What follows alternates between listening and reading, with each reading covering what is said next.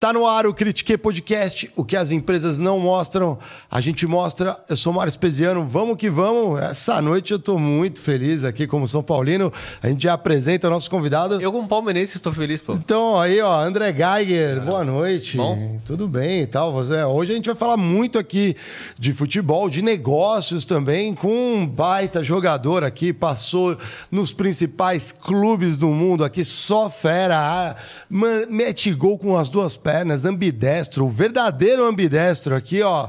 E aí, Geiger, não sei se você sabe, é um Chegou dos aos três dígitos. gols. Chegou, chegou aos três dias, exatamente. E não sei se você sabe, já fez gol de falta com as duas pernas.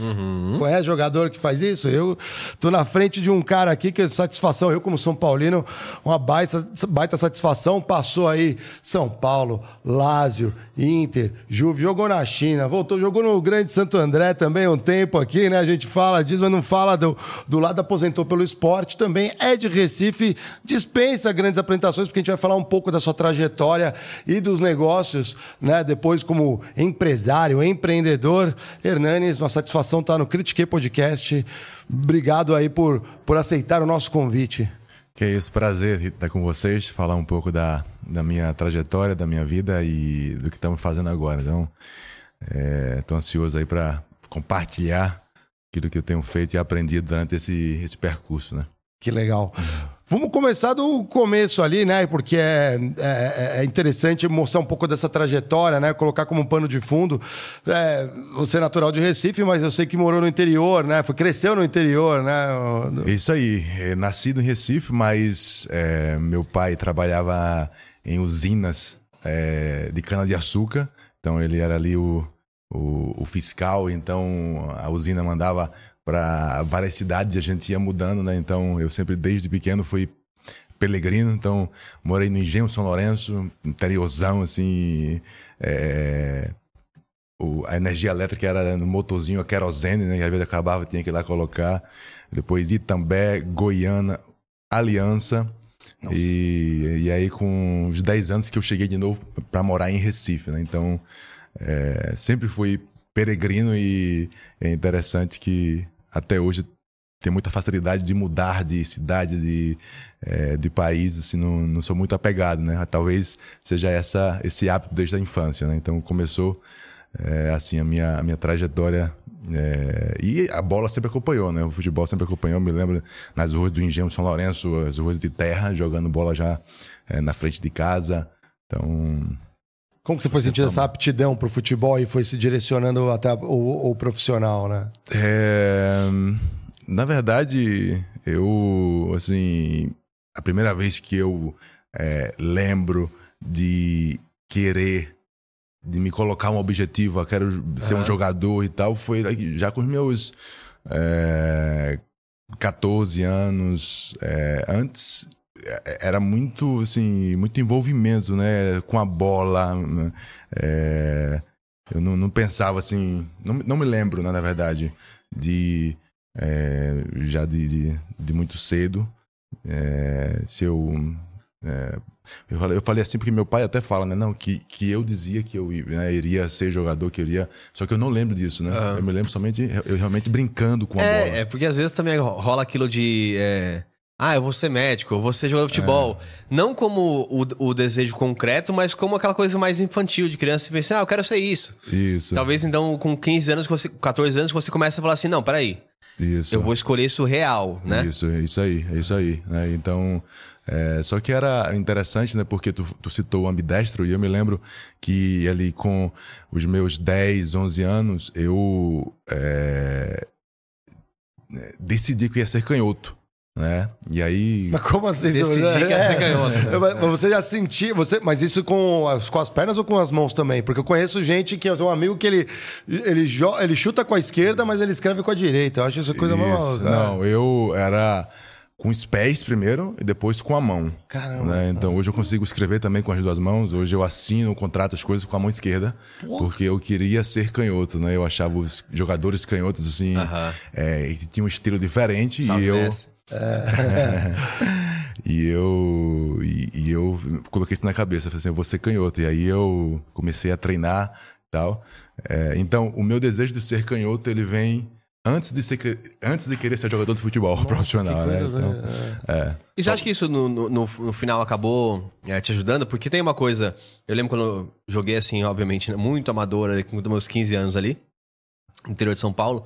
E existia uma demanda maior por canhotos, porque é, é, são 20%, sei lá quantos por cento da população. Menos é, até. Menos, né? É, então era mais difícil mesmo achar pessoas na posição de canhoto. Isso foi uma estratégia ou não? Você só quis ser canhoto? É, só quis ser canhoto porque eu achava bonito, né? Assim, eu sempre. É engraçado isso. É, porque hoje em tudo que eu faço, eu. É, até como jogador depois, eu sempre. É, sempre é, me vem agora uma, uma palavra italiana. sempre buscava ser é, um equilíbrio de força e elegância, né? Uhum. Em tudo. E, e, e, era, assim, instinto, o olhar mesmo. Eu achava os caras escrevendo também, que os caras escreviam, assim, com uhum. uma coisa diferente. Então, aquilo, é, para mim, era muito bonito e eu queria, por causa dessa estética, era puramente estético, né? Mas me ajudou muito, porque eu, eu sempre joguei futebol de salão, até os 14 uhum. anos. Com 14 anos, eu fui pro futebol de campo. É, e fui fazer teste. E quando fui fazer teste, eu é, tinha uma aptidão já, chutava bem e, é, e chutava já com as duas pernas. E só que nesse time é, que eu cheguei, já tinha um meia, que era, tipo, um cara, era o número 10, o craque do time. E eu tava vindo do salão.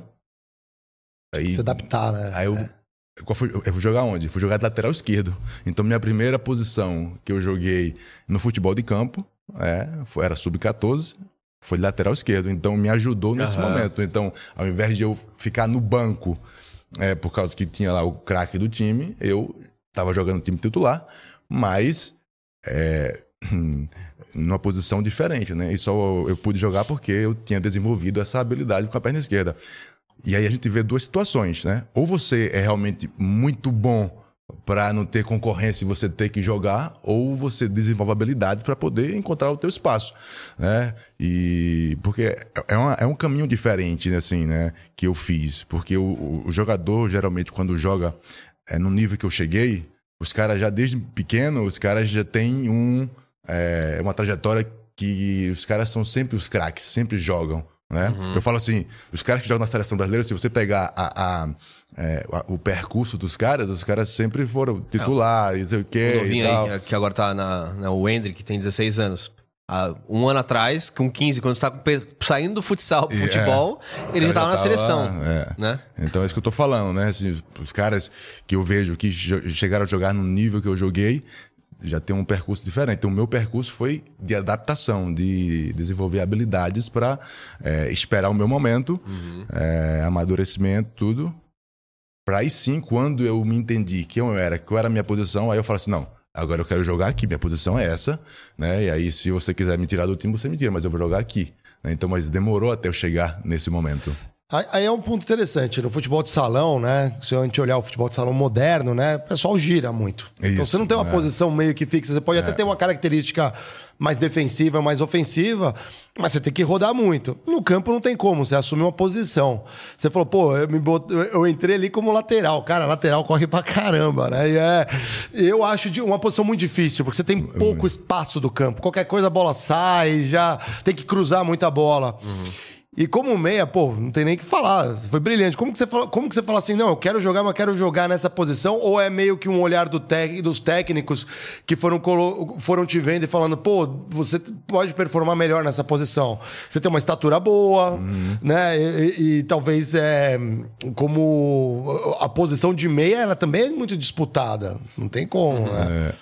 É. E é, é. Como foi caindo ali no meio. Isso foi muito, é. muito, interessante, né? Porque depende do, dos momentos, né? Por exemplo, lateral esquerdo, como eu te falei, foi por causa que tinha um cara lá e tinha um espaço, é, uma oportunidade, porque não tinha ainda um cara fixo na, na, lateral esquerda, então eu aproveitei essa ausência.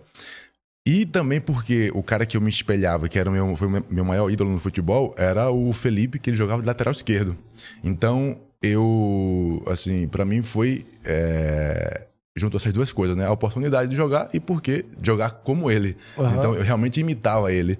E eu gostava, até porque tu falou uma coisa do futebol de salão. É, no futebol de salão, se joga também muito perto da linha.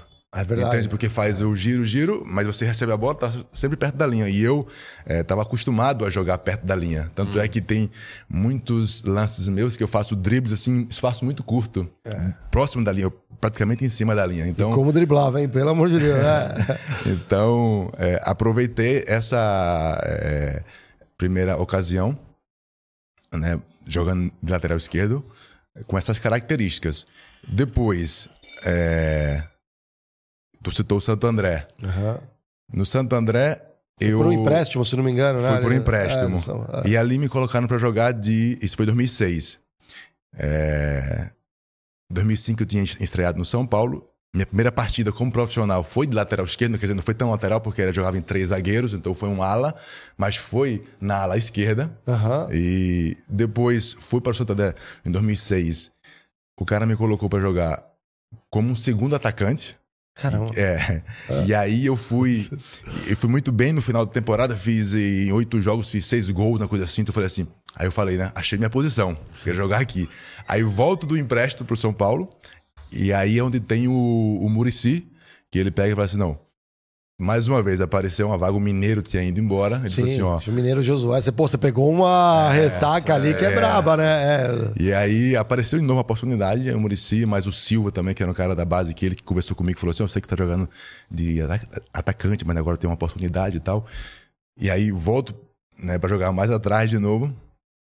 E, e deu super certo, né? Porque era aquele volante que tinha uma boa chegada, chegava de trás, beleza. Aí depois, 2010, vou para Lazio e aí o treinador da Lazio me coloca para jogar de novo. E assim, porque eu joguei no, no São Paulo três anos e meio ou quatro anos, 2007, 2008, 2009, 2010. É. Aí foi pra Lázaro. É. É. É, três anos e meio, porque eu joguei só metade de 2010. Então, já estava totalmente acostumado em jogar naquela posição. Aí, chego na Lazio, o, o cara fala, tu vai jogar agora aqui, de novo, segundo atacante. E aí, eu falei assim, pô, não, mas eu não, tô, não tô mais acostumado, não, tal, não sei o quê. Enfim. Eu falei, não, mas sua característica é assim e tal. Beleza, fui jogar lá.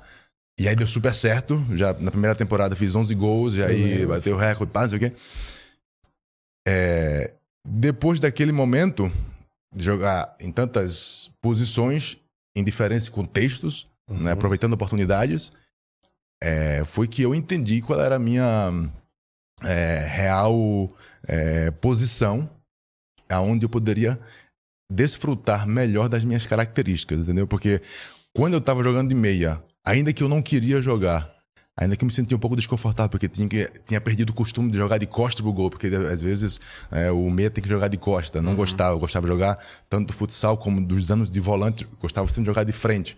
Então, mesmo de estar um pouco desconfortável, não querer jogar, mesmo assim, deu muito certo. Então você percebe, opa, não, é aqui que está a minha essência encontrou o espaço é, ideal para assim, eu conseguir é, mostrar meu potencial, né? Então foi somente depois de girar bastante que eu entendi assim a minha posição, qual era as minhas minhas funções. Então foi um percurso é, um pouco demorado. Não rola atrito às vezes com o treinador? Fala, não, mas você tá me botando nessa posição, me põe ali que a gente vai performar melhor como time. Rola essas conversas? Tem- rola sim, tanto é que em 2010, em 2010, 2017, quando eu é, Retornou, né? retornei, primeira vez, a primeira vez que eu retorno ao São Paulo, é, eu já consciente dessa situação, tive que por um momento o Dorival me adaptou para jogar de volante como jogava antes. Eu falei assim, ó, beleza, eu jogo aqui, mas a gente perde muito poder ofensivo. Tanto é que eu cheguei e comecei a fazer muitos gols. Eu lembro, Aí é. depois, por cinco jogos jogando de volante, já não conseguia também realizar tantos. Aí, assim, é, é- é incrível como é, os números, ele, no final, ele mostra realmente é, a situação ideal, né? E, aí, quando ele me recolocou lá, a gente fez os últimos jogos e é, né, conseguiu ali jogar, o, o time jogar melhor. Porque quando a gente fala de jogar melhor, para mim, vencer é uma grande, é uma grande etapa do jogar melhor, porque não adianta só você ter uma boa posse de bola, jogar bem, é, fazer tudo bem, mas depois não ganhar, não finalizar, não concretizar em resultado, sim, jogou bem parcialmente, né? Então jogar bem requer também isso. E quando você coloca cada jogador na sua função para desempenhar o, me- o melhor, é, aí eu acho que fica muito mais coerente e o resultado chega muito mais natural sem fazer muita força. Você acompanhou agora, agora não, mas você acompanhou durante sua carreira, acho que foi um, um bom momento em que é, a parte de dados ganhou proporções é, gigantescas, né? Então, é, talvez o futebol veio até os anos 2000 de uma maneira muito mais amadora, é, que tinha, obviamente, estudos, não tô falando que as pessoas não estudavam, mas com menos relação de dados, hoje em dia tudo são dados.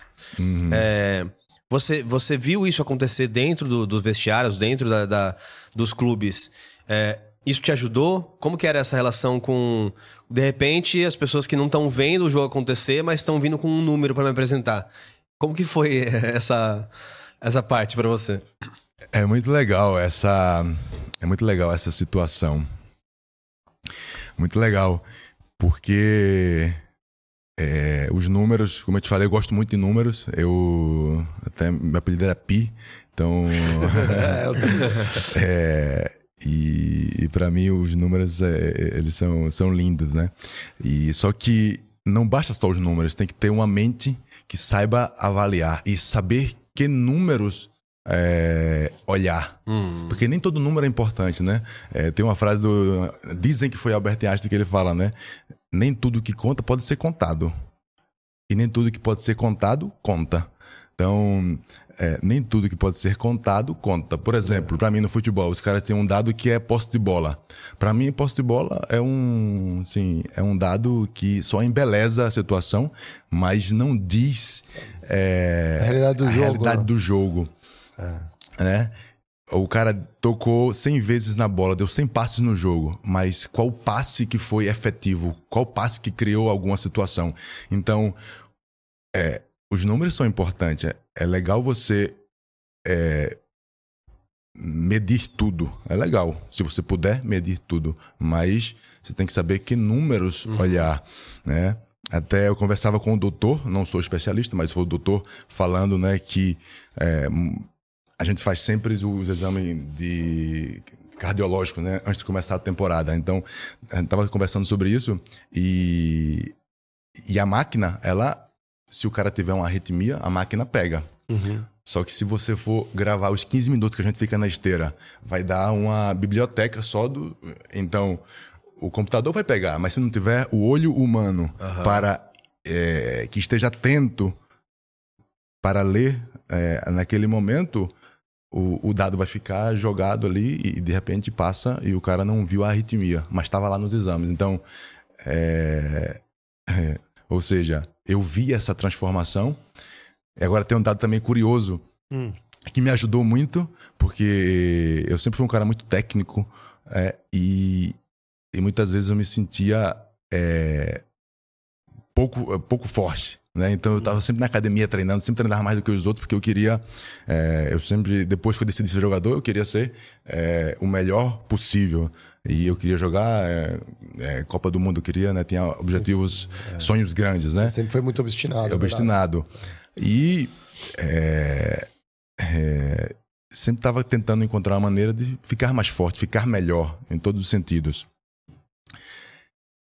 E quando entrou esse é, situação dos números, a gente começou a treinar com GPS e é monitorado quanto corria e tal. E eu sempre, como te falei, eu sempre gostei dos números e eu analisava sempre depois dos jogos, é, não só a minha, é, o vídeo, mas também os dados, né? Quanto eu corri.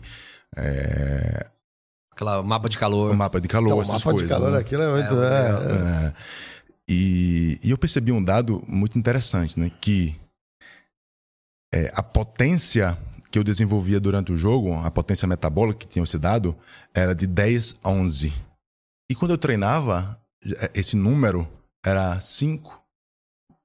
Às vezes, quando um treino era um pouco mais pegado, dizia 6, 7 era tipo, dificilmente. Aí eu. E eu sempre tinha aquela sensação de que, poxa, não estou tão bem preparado quanto eu gostaria para jogar.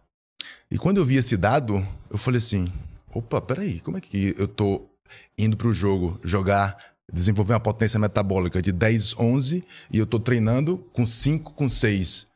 Tem uma defasagem, né? Como se o cara tem que levantar 500 quilos é, ali e tá treinando com 200. O cara vai encarar aqueles 500 quilos e falar assim, pô, como é, que, como é que vai ser isso aqui? Não sei o que, se eu vou ser capaz ou não, né? Então, quando eu encontrei esse dado, eu falei assim, tem alguma coisa errada com o meu treino. É, eu, preciso, eu preciso mudar. E aí, quando eu descobri um, um treino que eu fazia que, é, que me ajudou muito a, a, encontrar essa forma que eu ia pro jogo e depois ali eu tava descansado, sabia? Assim, pô, pode... Esse jogo não foi nada, né? É. Não, mas assim, antes do jogo, o negócio é antes do jogo. Você fica, é, você fica com a cabeça ali a milhão se é, você vai dar conta de dar um pique e pegar o cara. Eu, eu, jogava de volante também, né? Então é. tinha que marcar os caras. Os caras geralmente eram mais rápidos, habilidosos. E eu ficava, caraca, será que eu vou dar conta desse cara aqui? Tem um cara rápido e tal. Me lembro do Valdívia, por exemplo, que ia jogar contra ele. Chato, eu ficava era, chato, chato demais, Caramba, liso, é. né? O mago. É. E, e, e eu ficava ali só no mental, né?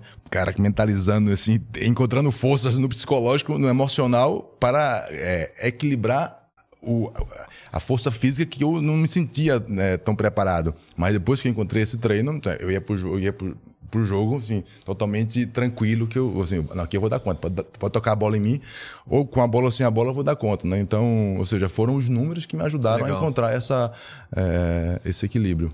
Caramba. O, quando a gente fala, né, uma coisa é você ter o próprio preparo. Fato, você é um cara que a gente sabe que sempre se empenhou bastante, estava na academia batia, ia lá treino, ficava mal depois do tempo, batia com as duas pernas lá. Isso eu acho incrível, né? Conseguir ter, extrair né, essa habilidade. Você tinha uma, uma autoconsciência muito grande voltar em como você. É, voltar bem de férias, não é aquela coisa, relaxa, lá, vai só na feijoada, depois volta, tem que emagrecer pra caramba, né? Não, não já tava sempre tinindo, né? Que a gente hum. fala. Só que tem o preparo com com, com o elenco em si, com todos os é, outros. Sim, sim, tem, sim. Você tem essa troca. Eu sei que você tem um lance também de vestiário, e conversa, e puxa, uma relação amistosa.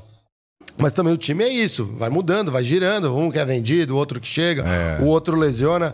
Como que é você também? Como você entendia? Porque para você ser vencedor, não dá para você vencer sozinho. Não é um esporte individual, é atletismo. O esporte coletivo tem disso. E esporte coletivo igual futsal, vai, vai cinco em, em quadra ali, onze no campo. Um que às vezes não tá bom prejudica. Acontece, tem um dia ruim de algum jogador ou do goleiro.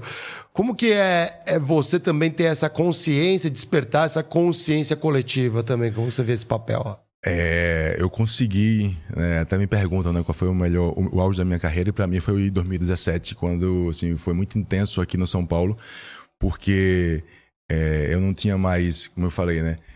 Porque antes eu tava aquele jogador que tava sempre. Por mais que em 2008, por exemplo, eu ganhei, né, melhor, melhor do Brasileirão é. e tal. Aí o cara fala assim. Campeão brasileiro, se não me engano. É, bicampeão é. brasileiro e tal, né? E em 2008 fui eleito o melhor jogador do Brasileirão. É, só que na minha cabeça eu falei assim, puxa, é, eu não me sentia o melhor, né? Porque eu me sentia essa. É, tava me encontrando ainda. Então, mas em 2017, quando eu é, volto, eu é, completamente assim, a, a, amadurecido. Consciente do é, jogo. Consciente do jogo, de quem eu era, da minha posição, das minhas principais características do momento que eu posso usar elas, então tinha realmente consciência do jogo. E a consciência também é, de vestiário, do, extracampo, de, de você ter a liderança, a liderança e a autoridade de você, é, de repente, cobrar um companheiro. Porque eu lembro que, voltando também aos números, né, eu cheguei é, e via que o nosso elenco era, era forte, mas os resultados, é, não conseguia obter os resultados, e eu, pela experiência, do olhar pô, acho que a gente tá um pouco fora de forma. Aí fui no fisiologista e falei assim, deixa eu ver aqui o, o, o percentual de gordura da galera. E tal, via, assim, os números é, fora do padrão. Aí eu, opa, né? Aí fui, me lembro que eu falei com o Dorival também sobre isso e tal. E então, me lembro que eu não vou citar o nome do jogador, mas falar pro jogador, Pô, sim. Tu tá fora, né? É. Só que aí, aí, aí, que é o ponto, né? O jogador, é, assim, nós somos tem um ego, né? Tem um ego, é, o ego, o orgulho. E, e somos jovens também. É. Difícil aceitar crítica ou conselho. A gente acha que. E como Parece eu falei, que é, é, é. E, e, e como eu falei, a gente quem é jogador e que joga nesse nível já vem de uma base é, desde de criança recebendo só elogio. Pá, você é fera, você é fera, você, você é bom, você é craque, não sei o quê. Então é difícil é, você conseguir né, shiftar a mente para querer aprender. É. É, então, eu até naquele momento eu soube encontrar também as, né, a forma de falar com o cara, né? De, de chegar assim e dizer, pô, tu é craque, olha o que tu faz. Mas se tu baixar aqui dois quilos, tu vai dar uma contribuição ainda maior. Então, assim, uma cobrança que não é chegar assim e fazer, pô, claro, tem cara que também pode fazer, mas não é o meu estilo, né? Não uhum. é o meu estilo, não é o meu jeito de ser, de chegar e. Ah, eu, eu não te imagino brigando com é... o resto do elenco, mas imagino sim. que já deve ter as rusgas, é normal, né? Sim, sim, mas essa, essa conversa, né, o cara respeita, né? Quando você adquire também essa é, maturidade e capacidade é, de liderança. Nesse momento, você acha que é, o fato de extra-campo, você tá cada vez com relações mais maduras, com investimentos, com uma um contexto mais completo te ajudou nesse processo de amadurecimento? Ou você ainda não tinha a parte de investimentos, empresas, você ainda não estava olhando para isso muito bem? Não, eu até tinha já alguma coisa, mas eu. É, o foco, né? O foco era totalmente futebol, né? Eu não, assim, é, eu encontrei pessoas que eu tinha confiança total e, e por escolha e por decisão, porque para jogar futebol, para você é, chegar dentro de campo e lidar com todas as questões. Eu, falei um pouco do, de como era meu pré-jogo, né? Aqui, caraca, será que eu vou dar conta e tal? Então isso já te causa um estresse mental, isso pode bloquear é, a tua criatividade, a imaginação que você tem, tomar decisão dentro do campo, a velocidade de tomar decisão. Desgaste então, muscular, tá, né?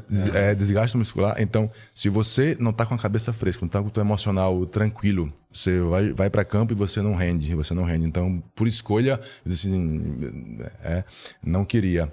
Mas, mas, mas aproveita essa, essa pergunta porque é muito interessante, porque eu não queria ser é, treinador. Por esse fato de que tem que lidar com muita. É, com muitas questões, né? com muito ego. Uhum. É, e... e... em outros níveis, né? Que é o ego de jogadores, o ego dos é, trabalhadores, vamos dizer assim, é. o ego da gestão, a presidência, o ego da presidência, é. muitos egos. E, e, e para mim, assim, eu dizia, cara, eu nasci para isso não, porque eu sou um cara muito, muito lógico, muito racional. Quando uma coisa eu, eu, eu vejo que tem sentido, não precisa ninguém me falar que eu tenho que fazer, mas é, é normal eu ter a vontade de fazer. E então ter que ficar mandando os outros fazer, eu é, assim, não, pegada, não é minha pegada. Eu não, não, só que Agora, tendo os investimentos, tendo os empreendimentos e tem uma situação interessante que na Itália agora, com a vinícola, lá na vinícola, a gente faz o vinho, tem um restaurante, tem né, o hotel.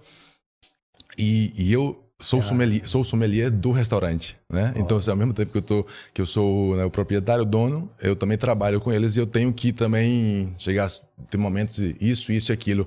Isso está quebrando na minha cabeça um, uma, uma situação de que era Caraca, eu posso, tá vendo que eu, se eu for treinador, eu posso administrar também pessoas, né? Eu posso Sim. lidar com pessoas. Então, Ou isso seja, é... será que Hernandes vai ser técnico um é, dia? É, é, podemos pensar, é. é. é. um treinamento, é um bom treinamento que assim, eu tô gostando porque era uma coisa que eu não queria, é, que me bloqueava um pouco, mas com esse treinamento de ter que lidar com pessoas e, e, e dizer o que tem que fazer, literalmente, é, tá, tá modificando meu pensamento. Vamos pegar Legal. o gancho aí, depois a gente volta a falar de futebol, né? Você falou aí do pô, hotel, vinícola, é como que é classificado? É um enoturismo? Seria assim? É... A gente chama Rilê, né? É. Rilê, Rilê Cadê do Profeta, porque é, é temos é, a colhença, né? Que fala que tem a, a, a estrutura de, de, de, pousada, né? De hotel, porque não é nem hotel, porque são cinco quartos, é uma estrutura pequena. Uhum. E tem um restaurante e tem a vinícola, né? É, então poderia. É, agriturismo também, né? Tem uhum. essa questão, né? Que hum, pode ser chamado também assim, agriturismo, mas. É, e na Itália é forte, né? Muito forte, né? Nessa zona também. Tem várias estruturas como a minha. E foi por isso também que eu é, escolhi é, fazer porque era uma coisa que eu gostava muito de fazer, visitar esses pequenos é, relés, pequeno agriturismo, de, ir lá e é, comer uma comida boa, tomar um bom vinho. Então, isso assim, você foi pegando gosto pegando morando gosto, na Itália? Isso, morando na Itália. Né? Ah. Né? Porque em 2010, quando eu cheguei na Itália, não conhecia de vinho, não sabia nada sobre vinho, nem bebia. Então, é... e tinha até preconceito, né? Então, foi lá que desenvolvi essa, essa curiosidade. Por que o preconceito? Por conta do, do vinho ruim que a gente tinha aqui, Não, a base? Pela ignorância de. É, pela ignorância de, de achar que por duas coisas. Que por, primeiro, é, eu, assim, eu sempre fui um pouco. Um pouco, não extremista, porque eu não gosto dos extremos, né? Uhum. É, mas a indústria ah. É, tudo que era um pouco assim industrializado, eu tinha um, pouco de, é, de, de, receio, né? Então, na minha cabeça era o vinho é um produto industrializado, ah. que os caras pegam o suco da uva né, e colocam álcool, né? Então ah. eu achava que era uma parada assim. É, e quando eu descobri que é o vinho que se faz hoje, é o vinho que se fazia é, desde sempre há né? milênios. É. Então aquilo virou a, a, a chave. E, e, e para mim isso que é legal, né? Porque o vinho representa essa virada de chave, assim. É, porque muitas vezes a gente vive em nossas casinhas de conhecimento, nossas bolhas e fica fechado no nosso mundo e perde um bocado de oportunidade de conhecer outras é. situações porque tem os preconceitos pela, causados pela ignorância. Uhum. Então, o vinho também tem, essa, tem esse simbolismo na minha, na minha vida. A gente sabe que esse tipo de negócio, né, tem, tem um lado óbvio, ele tem que ser sustentável, né? Você não pode quebrar essa vinícola, ela tem que se manter. Uhum. É, então você usa agora o lado mais empresário ali, né? Tem que tá, uhum. botar os olhos ali para aquilo acontecer. Restaurantes, a mesma coisa, tem, tem que se manter. O que, que você vê de paralelo ou desafios que você teve que buscar conhecimentos depois ou o que você já tinha como jogador ou com os empresários, o que, que você via para poder manter isso? Como que você, para você, quais são os fatores de sucesso desses negócios? Talvez assim, pensando economicamente, você podia apostar em outros negócios que trariam mais uhum. retorno, mas uhum. imagino que isso daí tenha um é. retorno pessoal também para você, né? Isso, é, eu é, aprendi é, a... Tem dois empreendimentos que eu, que eu faço hoje, que é, mais pela questão do investimento em si, pelo retorno financeiro em si. Uhum. Mas eu sempre fui muito ligado a fazer coisas que é, eu era apaixonado né, por fazer. Porque uhum. no futebol foi assim, eu é, fiz empiricamente e depois, ao longo, no percurso, eu fui trazendo muita ciência, muito número, muita matemática para é, entender até chegar nesse ponto que eu falei antes, né?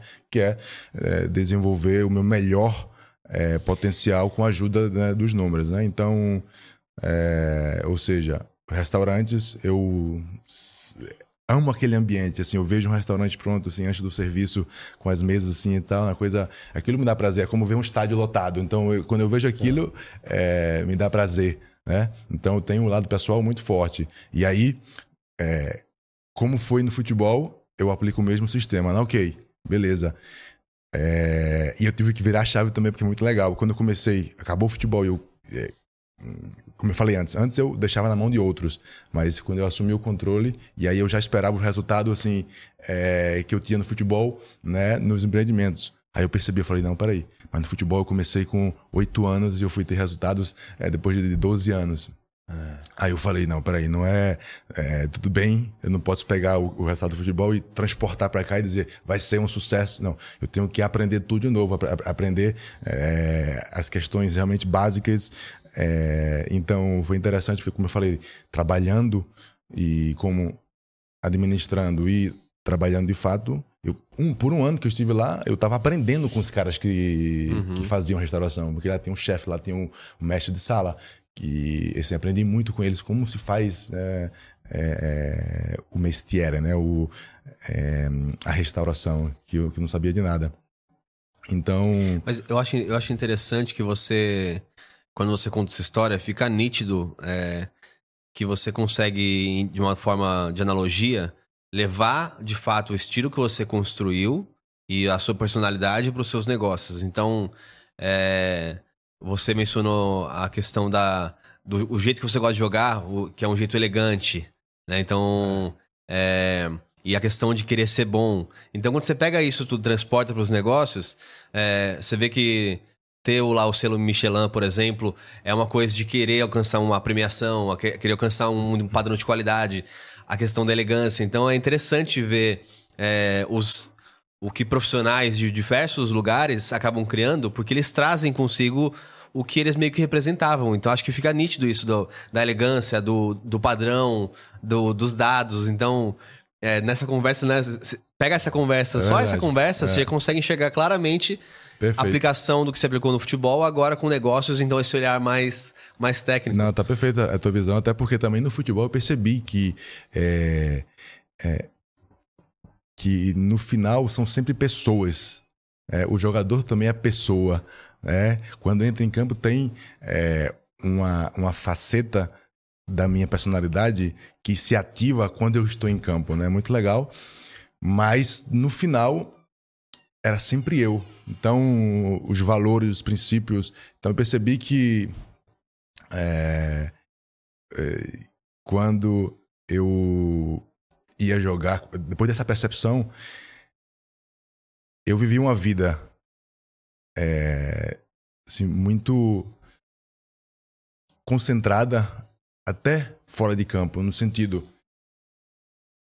Porque às vezes o cara é, fala assim: não, quando eu estiver lá em campo, eu vou me concentrar. Uhum. Não, não vai concentrar, não vai. Se tu não tiver uma vida fora de campo, que tu é, tá concentrado, presente no que tu tá fazendo, é, se alimentando bem, uhum. cuidando do, dos detalhes. Quando chegar em campo, você não vai ativar, conseguir se concentrar naquele momento. Alguma vez até você, tudo pode acontecer, mas para a gente ter uma performance, a consistência, a consistência né? você tem que mudar o homem. É. É, esse é o ponto. Para você ter consistência no trabalho, você tem que mudar o homem. E foi isso que eu percebi. E aí, realmente, é, eu tenho levado isso para, para os meus empreendimentos, né? Sempre com, é, com análise da qualidade, porque para mim, para mim a, a qualidade. Ué, eu, vi, eu ouvi uma frase de um amigo que é, ela me marcou muito, né? Eu tinha 14 anos por ali, sempre, sempre por aí, 13, 14 anos, e, e ele me falou assim: ah, eu tenho um professor que ele falou assim o professor disse: é, Dizem por aí que ser professor não dá dinheiro. E o professor diz assim: Não. Seja o melhor. Né? E o professor diz: Seja o melhor naquilo que você faz e você vai ver que dá dinheiro. Então, aquela frase para mim, ela me marcou muito. Então, hoje, é, eu fazia no futebol e faço é, nos meus empreendimentos. Eu quero ser o melhor. E, e quando você quer ser o melhor, e para ser o melhor, aí você tem que realmente mudar o homem, você tem que realmente é, aprender, ser humilde e, e, passar pelo, por todos os processos, né? E quando você quer ser o melhor, é, o resultado, ou financeiro, o resultado de reconhecimento, ele é, ele vem como consequência. Mas é, desde que você seja o melhor. Então, realmente, é, eu procuro isso, né? Nos, nos restaurantes, na tudo.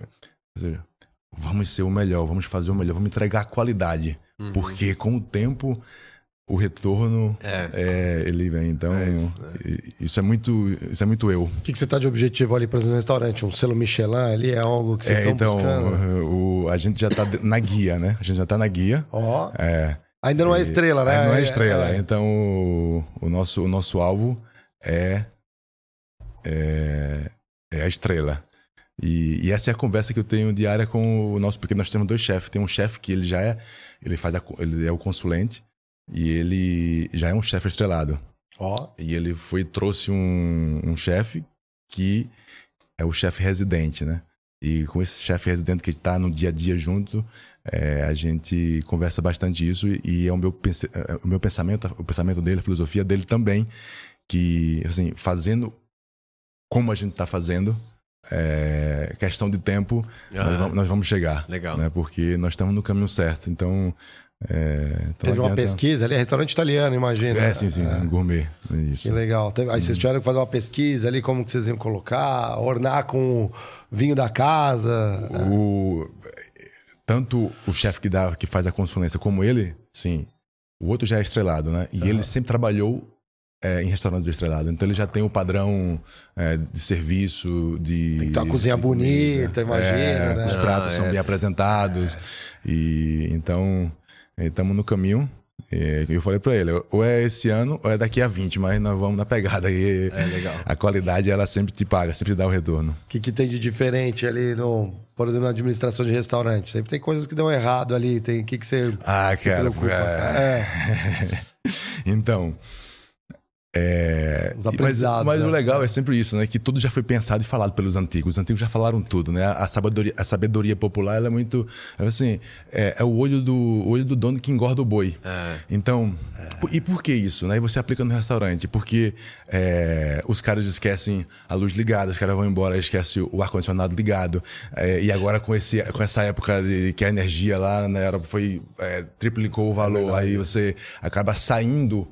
É, coisa que não deveria sair, são desperdícios. né? Então, você, o olho do dono tá sempre atento, né? Porque é teu, você cuida, né? Aí é, quebra. A gente usa taça de cristal, que é uma- muito fácil de ser quebrada. E aí, quando é, eu tô lá, eu falo assim: a partir de agora, quem, só toca eu ou esse cara aqui. Quem quebrar vai ter que pagar, que- porque senão. É, Não há que aguente, cada, né? Todo cada taça é. A mais barata é 20 euros, né? Então. é, aí você tem que. É, é, o- é o, a- o prato do dia inteiro já foi pro, Já é, é. pra pagar o custo de um margem, né? É, A margem vai a margem vai vai, né, vai embora. Então, esse é o aprendizado, né? Que realmente é, você tem que estar cuidando, zelando e tem que estar em cima, anotando. Então, se não for assim, não tem. Não tem. Ou, ou o sucesso é muito pouco, o resultado é muito pouco, ou, e, e acaba que você se frustra, né? Porque você trabalha tanto e depois o resultado não é proporcional ao, à quantidade de suor e sangue que você coloca e você começa a, a desmotivar, né? Então, Aí era melhor não ter, né? Aí era É, melhor, bom, é. vou jantar num restaurante bom e tá, tu- e tá tudo bem. É isso. Ó, não quebra esse copo aí, pelo amor É, não, de Deus. nossa margem do crítico. quebrar, vai pagar. É, o, é, isso, é, isso é interessante. Quando você volta, por exemplo, pro Brasil, lá você tá num padrão, imagino. Não te apetece, talvez, é, falar, pô, se eu transportar um modelo aqui pro Brasil, não pode vi- virar? Porque, por exemplo, pega uma pizzaria do Brasil e da Itália, não tem nada a ver. E no Rio é pior ainda. Você que morou lá no Rio, né, André? Lá pizza ainda tem muita que não é nem ketchup. forno a lenha. É. Os caras galera põe ketchup e ó, cariocada. Vocês estão de brincadeira comigo, dá de chorar. Mas é. É, é, você, olha, você come uma pasta, talvez a massa na Itália, ela tem um. É um sabor diferente. É, Aqui a gente usa muito trigo. Pô, mas também a do farinha é diferente, o A tomate farinha é é diferente, o tomate, o pomodoro, é tudo diferente.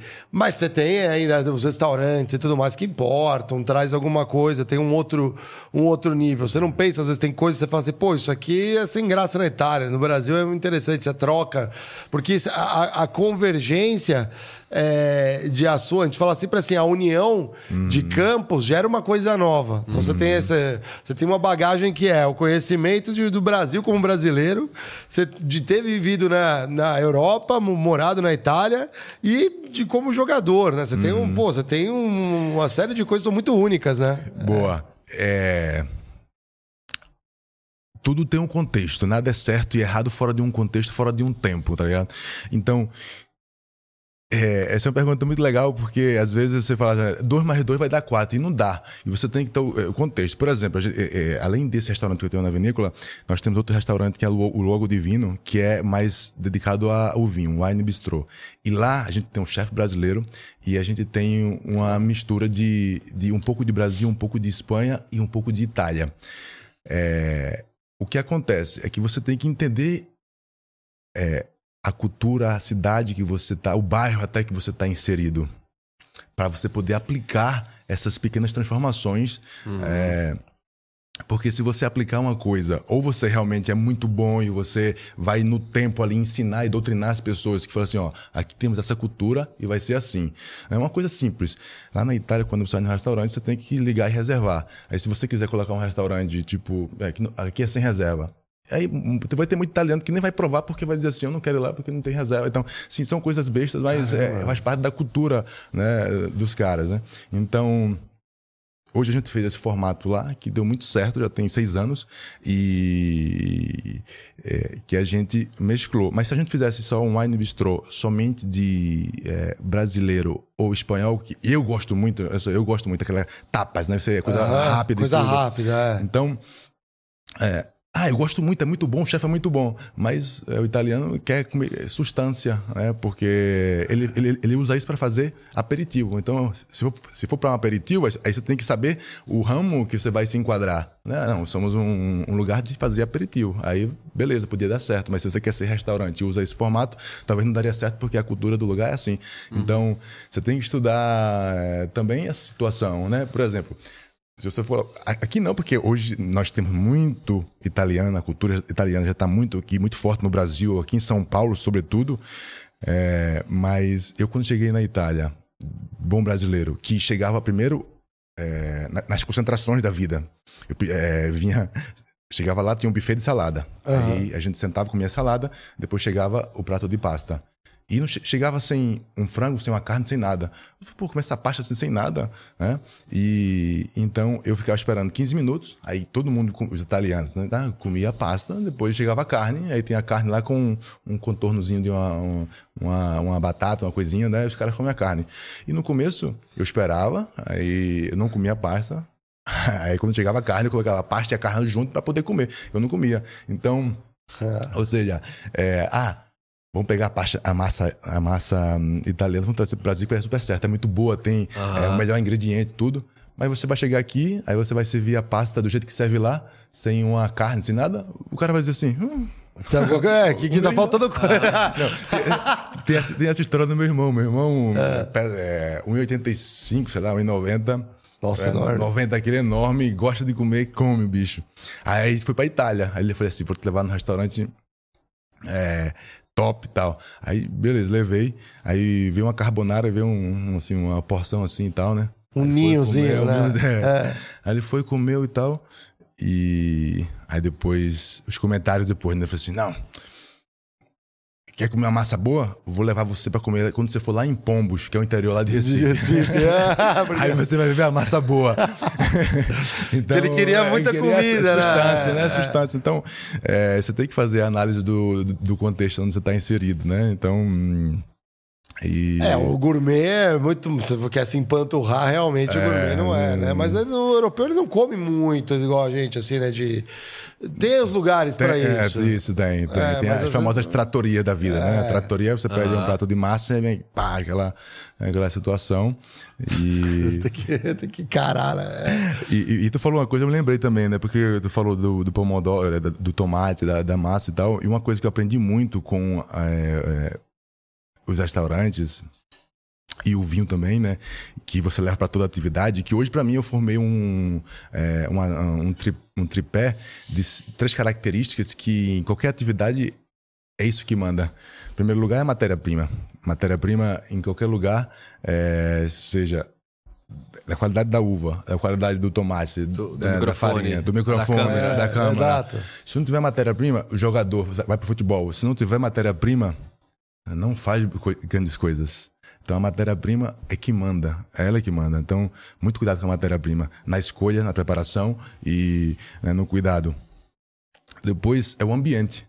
O ambiente, se você pegar uma matéria-prima e colocar no ambiente errado, é, você pega é, o vinho, aí você pega ali o, a melhor barrique e coloca no ambiente seco, sem umidade, sem temperatura ou muito quente, você estragou a matéria-prima. Né? Ou estragou também a uva, porque o ambiente estava errado. E no futebol é, é, muito isso. Às vezes tem é, grande matéria-prima, grandes jogadores que foram colocados juntos, uhum. mas o ambiente não era propício para que eles pudessem é, interagir juntos e criar né, uma, uma unidade é, que fosse produzir resultado. E depois vem a inteligência. E aí é, é, é o treinador, é, são os dirigentes que estão ali coordenando tudo isso. E, então... Obrigado, Abel. É, exatamente. Não, não, salve, Fabel. Tem feito assim, essa conjuntura, cabeça fria, coração ah, quente. cabeça fria. É. Cabeça fria no, no, no, no, no campo. Você que, você que é hater, que você é de outro time, você não entende. Ele faz isso para tirar a pressão do ambiente dos jogadores e pôr nele. Isso é pensado, cara. Mas você está limitado ao seu, ao seu preconceito. Não, não, não. O não grande, grande cabeça, grande cabeça, né? Grande, é. grande, realmente grande inteligência na gestão da qualidade da matéria-prima e, e, protegendo o ambiente, protegendo uhum. o ambiente. É. é. quando, quando. Isso é interessante. Na Itália, assim, você já sente ali, né? Imagina, vinho, então. Toma um vinho ruim, um vinho bom, azeite. Pô, é, azeites é. ali, então não, não tem nem o que falar. Hum. E aí de falar para um italiano que um, tem um azeite melhor espanhol, o cara fica maluco, né? Eles são muito barristas. É, eles são muito barristas, muito. Né? Tudo deles é o melhor, né? E, e né? Os queijos também, imagina. Ali é. você gosta de provar tudo, colocar, é, os chefes fazem isso, né? Quem, quem tá assistindo já tá notando que tem um livro que apareceu por aqui, daqui a pouco a gente vai falar dele. Mas antes de falar dele, eu queria é, saber um pouco da China. É. Você tem uma passagem na China, né? Sim, e é uma, obviamente, se você compara Brasil e Europa, é uma coisa mais diferente, talvez, que você possa ter passado ali. É... E que, como que você sentiu que era que foi estar nessa experiência? Como que, como que você enxerga ela para você? É... Era o Rebei, né? Rebei, Rebei. É. Foi uma experiência, como eu falei antes, né? Eu já citei aqui que as minhas experiências sempre foi muito é, muito é, romantizada, né? No sentido, sempre foi um cara é, que buscava é, agregar alguma coisa, entregar alguma coisa. E na China, é, o retorno financeiro foi muito bom, mas eu não pude agregar muita coisa, né? Uhum. Por quê? Porque o ambiente, o ambiente já estava muito é, inflacionado no sentido, os jogadores chineses é, já ganhavam muito bem também e os caras achavam que já eram jogadores de verdade, né? Então é, não estava ali. É, isso é interessante, né? Porque como o, o, meio do futebol ele produz as mesmas coisas, né? Como o ambiente é tão uhum. forte, porque não importa se os caras eram jogadores chineses, mas o ambiente que, se, que eu encontrei ali era o ambiente, mesmo ambiente ali do, é, da Europa, no Brasil, que é um ambiente né, onde tem muito, muita vaidade, muito ego, muito orgulho que você que os caras não estavam dispostos a aprender. Né? Eu fui ali assim, pô, eu tô sendo bem, bem, bem, bem pago, bem remunerado, pelo menos vou tentar dar né, algum toque, alguma coisa e tal, mas assim, nem essa troca também eles são muito tímidos. A estrutura né? do clube era boa? Era muito boa, a estrutura muito boa. Então, assim, tínhamos uma, uma grande estrutura. Só que ele, a, a turma eram... não é tão boa de bola, imagino, como a Europa, o Brasil. É, assim, é O que, que você via de característica muito, ali Muito fechado. A principal coisa, é. mais uma vez, o ambiente. Como o ambiente, ele molda a situação, né? Porque é, porque o jogo do Brasil é diferente. Ele tem é, a cintura mole, porque ele tem o drible, porque ele tem é, o, o, o, né, essa ginga. Porque a gente, como cultura, nós somos assim, né? Nós jogamos em campo de terra, é, no asfalto, no futsal, e temos que driblar as situações desfavoráveis que encontramos fora de campo. Então, nossa, nossa mente ela é muito mais flexível. Né? Na Europa, os caras já jogam desde pequeno em campos bonitinhos, sintéticos, não sei o quê. Então, é tudo muito né, organizado, regular, é. organizado. É. Então, não desenvolve essa parte é, imaginativa, de criativa, de também, né? improviso. Né? né? Não tem. Está tudo muito é, assim, estratificado. Né? E na China... É, é, você percebe que assim, essa coisa foi muito eu sempre digo isso porque foi muito. Quando você vai fazer. É... Quando você chega num lugar, sempre tinha muita gente para fazer. É... Estamos falando de restaurante, chegando no restaurante, e aí tem tipo, 10 garçons para atender duas mesas, sei lá. Tem, assim, tinha muito, sempre muita gente para fazer é... pouca coisa. E, e cada um tinha a sua é, tarefa específica. Então, se é um pega colocar, copo. É, um pega copo, um colocar água, ou não sei o que. Então, então se você pedir para o que pega copo colocar água, ele fala assim: não, não, não. Tem que perguntar para o meu superior. Né? Muito então, hierárquico. Muito hierárquico, né? Muito, muito, muito. E era o que eu percebia no futebol também. Parecia que você tocava a bola para os caras e os caras estavam esperando dizer assim: ah, deixa eu perguntar para alguém o que eu tenho que fazer. Né? Eles não. é, é, tinha esse, esse, esse tempo de leitura né, do jogo que era é, dois, três segundos né, depois, que é uma eternidade pro ah. futebol, né? Então, que, é, que é a diferença a... do, do, do que eu deveria fazer versus o que esperam que eu faça. Né? Porque você não tem no futebol como perguntar pra alguém se vai dar um passe ou não. Uhum. Mas talvez é isso de o cara pensar assim: o que, que esperam que eu faça? Que eu toque ou que eu chute? Então ela- ele começa a pensar muito mais no que- na percepção da hierarquia do que Isso, é de isso aí. fato no é jogo. isso aí, né? é isso aí.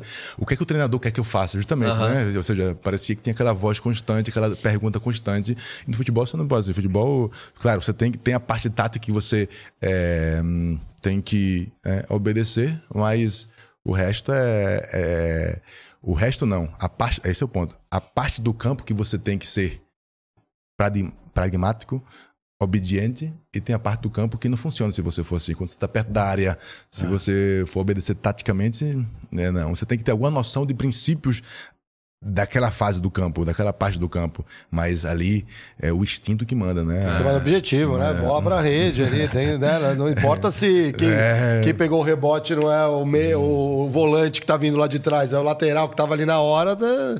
e continua, né? Às vezes é- isso é interessante do futebol asiático, porque parece que eles são muito mais disciplinados taticamente para compensar talvez essa questão do improviso que o brasileiro não tem. Mas agora estão surgindo jogadores ali, né? Na Coreia. Mas, mas eles fazem. é, eles fazem preparação aqui no Brasil, inclusive, há muito tempo, Mário. Eu lembro que eu jogava em 2003, no interior de São Paulo, no grupo Nippon lá. Aham. Tinham três times de coreanos que ficavam em Indaiatuba. Pra eles se formarem aqui durante um ano e voltar pra Coreia. Então eles estão há muito tempo já tentando formar essa galera. Não é. Não, sim, não é do lá, nada. É, é, não é Eles do tentam nada. vir e justamente importar a criatividade, importar um estilo maior. Eu lembro que os, os coreanos corriam pra cacete. corriam demais. É. É, outra, outra é, esfera, assim. Acho interessante também. Só que eu percebi uma diferença, assim, né? Que o, fute- o- o jogador chinês, eu achei ele hum, hum, muito menos determinado do que o coreano. O coreano, eu tive também contato com os coreanos, os coreanos sempre foram, assim, muito determinados, os caras treinavam muito e tal. O jogador chinês lá, no meu, pelo menos no meu time, né? Eu, assim, os caras eram Miguel danado. É, sério? Caramba. Você, você pegou vários. é, você ficou quanto, uma temporada na China, se não me engano? É um e meia. É, então, Um são- São duas, né? Porque eu fiquei seis meses, um ano, depois eu voltei aqui em empréstimo, depois foi mais, mais uma. E, o, e você pegou os campeonatos asiáticos lá também, além do só do chinês ali? Você chegou a pegar, igual a Libertadores lá, não lembro. A Libertadores de lá, esqueci o nome do. Isso, isso. Mas a gente não jogou. É, Ah, não joguei, jogou. é, não, não, não classificamos. O... E o que, que você vê de paralelo entre as estruturas dos clubes? Pô, você passou no Lazio, Juve, Inter, o São Paulo, né? que vai ter estrutura para o Brasil. Que era a melhor estrutura. É, hoje já não é mais, eu Não, acho. Mas era, não- Pra mim, era, era a melhor gestão dos últimos é, 20 anos. Melhor gestão sempre foi de São Paulo. Acho que agora, com como o Palmeiras, Palmeiras se organizou, melhor. algumas SAFs estão se organizando, eles têm mudado um pouco a equação, o mas Paulo Paranaense eu sempre teve vejo uma- uma, uma um projeto gestão muito bom, né? É, uma gestão boa também. É, e, e é interessante, porque o São Paulo sempre foi. é, não sempre, mas desde que eu me entendo por gente, o São Paulo sempre foi assim, teve, tava nas cabeças, né? Top 3 aí do Brasil como estrutura. E, e até 2010, aquele momento, era assim. Tanto é que quando eu cheguei na Lazio, eu, Europa e tal, achei que tipo, vai ter estrutura, né? Ainda mais, é, mais acima do São Paulo. Cheguei lá e, para minha surpresa, no São Paulo a estrutura era mais moderna, melhor do que a da Lazio. Caramba. É. Porque na Itália tem essa questão, né? Isso também que é legal, que é, você para fazer uma obra na Itália é muito complicado. Eu passei isso na pele, né? Ah. Você tem sempre a burocracia de tem que é, aprovar é, e, e se for em Roma ainda Vai nas comunas, né? várias É. comunas e um, dos sítios arqueológicos. Então, para fazer uma, uma coisa é, é- é muito complicado. Então, tem muitas estruturas antigas ainda, né? E aí, é, tanto é que Lazio, Inter e Juve, as estruturas eram todas antigas. Apesar de ser é, reformadas, tudo, mas eram estruturas antigas. A Juventus agora, aqui recentemente, há quatro anos atrás, fez uma estrutura moderna, nova. Então, o seu treinamento é top mundo, né? Mas é, a da Inter, eles é, reformaram, fizeram também assim, uma coisa bacana. Mas quando eu cheguei na Inter, eu me lembro, a academia era um, uma tenda. é, já tinham sido. é, foi pouco depois que eles tinham sido assim, a Tríplice Coroa, mas a- era uma tenda. é, não era nem concreto, não era nem parede ainda, né? Que então, isso, é, né? E os então, jogadores seja, tudo lá ali. Não... tudo lá, Vocês não é. conversam isso com os jogadores? Pô, a estrutura não. É, para mim eu já estava um pouco acostumado, né? Assim, vendo aquela situação na Itália era assim, né? Você, às vezes não tem tanto espaço para construir e tal, então você se adapta. É, então, e funcionava. Então, foi um choque, né? Eu cheguei no São Paulo achando que, chegando na Europa, ia ter uma estrutura ainda melhor. Uhum. É, só que aí, aí o ponto. Aí hoje eu voltei na Lazio. É, recentemente, a estrutura da Lazio, os caras reformaram, fizeram um negócio top. Tanto é que, você vê mais uma vez, ó. Mais uma vez. Eles mudaram o ambiente e esse ano eles conseguiram chegar na Champions League, né? É. Então, porque o jogador, ele quando tá num ambiente, aqui já também já, já entra aqui uma situação que tá um pouco ligada ao negócio do livro, porque isso são testes, né? E que foram feitos como é, quando você tá num ambiente é, ter a famosa coisa das janelas quebradas, né? Uhum. Quando você vê um ambiente que tá tudo bonitinho e tal, você cuida, você tá. Mas quando tem uma coisa que já tá meio é, uhum. quebrada, arregaçada, aí você vai largando, né? Então o ambiente ele é, ele é muito importante né, para você, para te inspirar e te deixar é, conectado àquelas, àquele sentimento de cuidado, né? De zelo pelo, pelo lugar.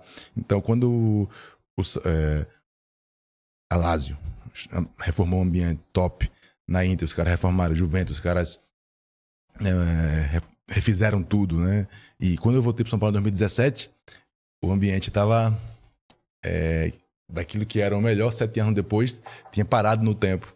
E tinha ficado, é. ficado para trás, né? Eu lembro então... quando você voltou, a torcida e eu era um desses, me incluo também, a gente estava pedindo muito a volta porque estava ameaçando até um potencial rebaixamento São sim, Paulo. Sim, e aí eu lembro que você chegou na tua é, teu jogo de volta foi contra o Botafogo no Rio. Tu meteu uma bola, não sei, acho que foi de canhota ainda. Você pegou no céu de. Você pegou num, num voleio que eu falei assim: que isso? Foi um golaço. Eu falei assim: agora não tem mais não. Esse negócio não vai dar problema. Dali foi para cima. Não sei se esse jogo ficou marcado para mim. Esse jogo é. foi marcante mesmo. E esse gol foi também muito interessante, porque primeiro tem um cruzamento, eu tento de cabeça, aí a bola passa para lá. Eu me viro, o cara, é, alguém chutou, voltou para mim, eu tentei de um direita. voleio, né? É. Tentei de direita. Aí o cara foi bloqueou. Ela bloqueou e voltou na minha esquerda. Aí eu peguei o voleio da esquerda. Exatamente. Então isso, foi. É. Foi na raça mesmo, de cabeça de direita e de esquerda, mas entrou. Então foi marcado, marcante aquele jogo. Foi com 4x3 pro São Paulo. 4x3, é, virada histórica, assim. foi é. realmente marcante. Tô bem de, tô bem de memória, é, hein, galera? É. Tô bem aí, porque é de. Lembrar, esse jogo foi emocionante. O... Vamos falar, você falou do, do livro, né? E, pô, você é um cara que abraçou o apelido Profeta. Verdade. E botou até no livro. O Lucão tá soltando na tela pra galera aqui. O que, que é a carta do Profeta? O que, que você colocou nesse livro aqui pra galera? Boa. É. É legal. Um profeta dos gramados, né? Pro... É. Porque, assim, duas. É, eu acho que, por enquanto, ainda as, as duas coisas que eu mais entendo é, é, de bola, futebol e da Bíblia. Eu sempre fui um leitor muito. Católico, né? Você é, teve a criação católica. Era católica, né? criação católica, mas depois é, me converti, assim, fui para a igreja evangélica, né? Hoje, uhum. hoje eu faço parte da igreja, igreja evangélica. Então, é uma coisa que era realmente apaixonado, lia todos os dias, né? É, estudava, queria aprender e, e tinha uma determinação muito grande de, é, de, de querer é, ter a minha consciência em paz com Deus. Então, assim, sempre busquei muito. Era determinado a encontrar o que fazer, o que não fazer.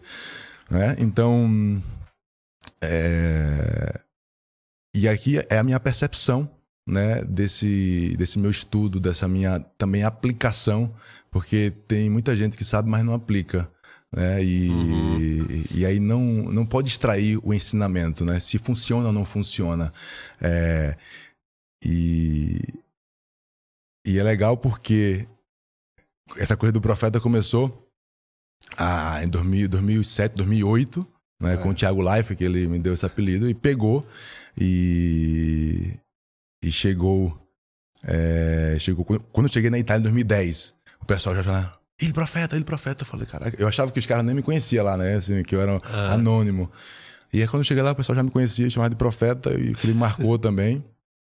E... Chega na Lazio, né? Já chegou. É, pra... é, Sim, acho que na, legal, tua, na, na, tua apresentação lá, já gritavam, né? Profeta e tal. É. E, e, tem um fato muito interessante que é, em 2007, ali, antes de eu realmente, quando eu voltei ao São Paulo, antes de eu começar a ter ascensão e explosão né, em 2007, eu estava num retiro espiritual assim, na igreja e na, no dia final tinha o momento da oração ali e, veio um cara que eu não sabia quem, é, um dos que estavam ministrando ali a situação e eu estava ali o dedo fechado fazendo a oração e tal e veio esse cara assim e ele falou, né?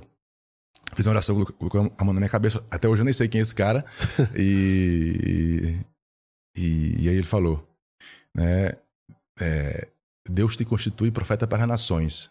Né? E o cara falou assim. E aí eu não entendi muito bem aquilo, né? Ainda estava recente e tal, é, na, minha, na minha trajetória. E beleza. Aí passou o tempo, eu esqueci daquilo, né? Aí depois veio o apelido, só que eu nem fiz conexão e tal. Aí depois eu tô na Itália. É... Assim, já era, já tava jogando tudo, não sei o quê. E num dia comum assim, tava deitado assim, antes de dormir. E aí eu lembrei. Eu falei, caraca. O cara, o cara falou aquele negócio, que fez aquela oração por mim há muito tempo atrás e, e, e, e agora eu tô aqui é, na Itália, do outro lado do mundo, e os caras me chamando de profeta. Eu assim, é, e aí eu fiz uma conexão. E depois daquele dia ali, eu falei, opa, é, porque até então eu ficava um pouco receoso, né? Porque é um, assim, um apelido, mas é algo. Um status, né? É, Pô, é uma importância. Não, e, é, que, que, se vem de dentro pode parecer prepotente. É, é, justamente, né? Justamente. E ao mesmo tempo também que você é avisado, né? Se você faz qualquer coisa agora é, de errado, todo mundo vai, ah, mas não é profeta e tal, né? É, foi uma vez que eu teve o um jogo Palmeiras São Paulo ano passado, eu tava lá na Itália, na correria, no restaurante, não sei o quê, meu irmão mandou uma foto, né, do, da vitória do é, do São Paulo, eu achei que era tinha, tinha sido campeão. Aí eu postei, né? É, parabéns, São Paulo, não sei o quê, pelo título. Rogério, parabéns. É, achei que era o título, só que era o primeiro jogo ainda. Ah, era o primeiro jogo. É, aí lascou. Aí, aí, aí lascou. Aí era o cara... 3x0 que depois virou 4. É, aí putz, é. perdeu, aí os caras, falso profeta, não sei o que e tal. os caras martelam você. então, ou seja, eu tô no holofote, né? Então, é... e depois no começo também achava que era tiração de sarro, então você ficava um pouco receoso, né? Só que depois dessa conexão que eu me lembrei dessa oração, eu falei, caraca, opa, tem mais, tem algo, tem algo, tem algo, tem algo a mais aqui, né? É. Depois eu fiz um pouco de paz com essa situação. É, e, e aí, quando é em 2020, da pandemia, é, aconteceu que lendo, né, como eu sempre fiz, como sempre contei aqui, eu li uma frase que é, me trouxe uma percepção muito grande. E aí, depois daquela é, virada de, de mente, e aí eu comecei a ler a Bíblia com, com, outra, com, outro, com outro paradigma. Eu uso até essa palavra no livro, né? Com uhum. outro paradigma. E, e, e, e é que e, eu conto isso, né? Que é, através da minha experiência, através da minha é, um, um, tempo de estudo com a Bíblia, da minha aplicação. Por que aplicação? Porque quando eu comecei a ler a Bíblia, eu sempre fui um cara muito autodidata, sempre quis fazer as coisas sozinho.